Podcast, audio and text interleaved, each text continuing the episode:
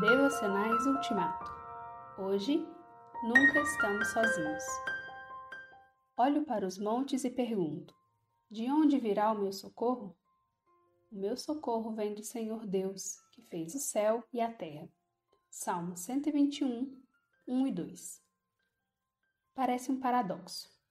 Ao aproximar a sua hora de ser entregue nas mãos dos pecadores, Jesus falou claramente aos discípulos Chegou a hora de vocês todos serem espalhados, cada um para sua casa, e assim vão me deixar sozinho.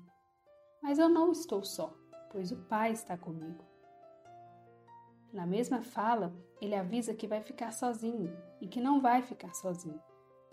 Todavia, não há contradição alguma.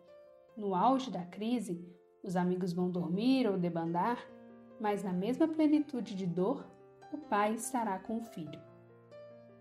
De fato, no Getsemane, todos foram vencidos pelo sono, inclusive o trio de Jesus, Pedro, Tiago e João.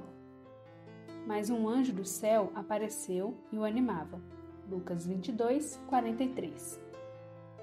No momento de sua prisão, todos os discípulos abandonaram Jesus e fugiram. Mateus 26, 56.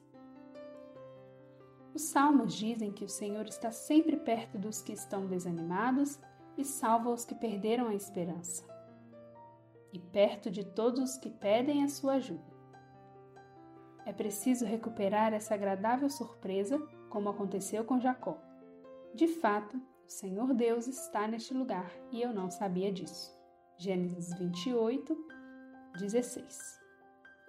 Se Deus é Deus conosco, como poderia me sentir só?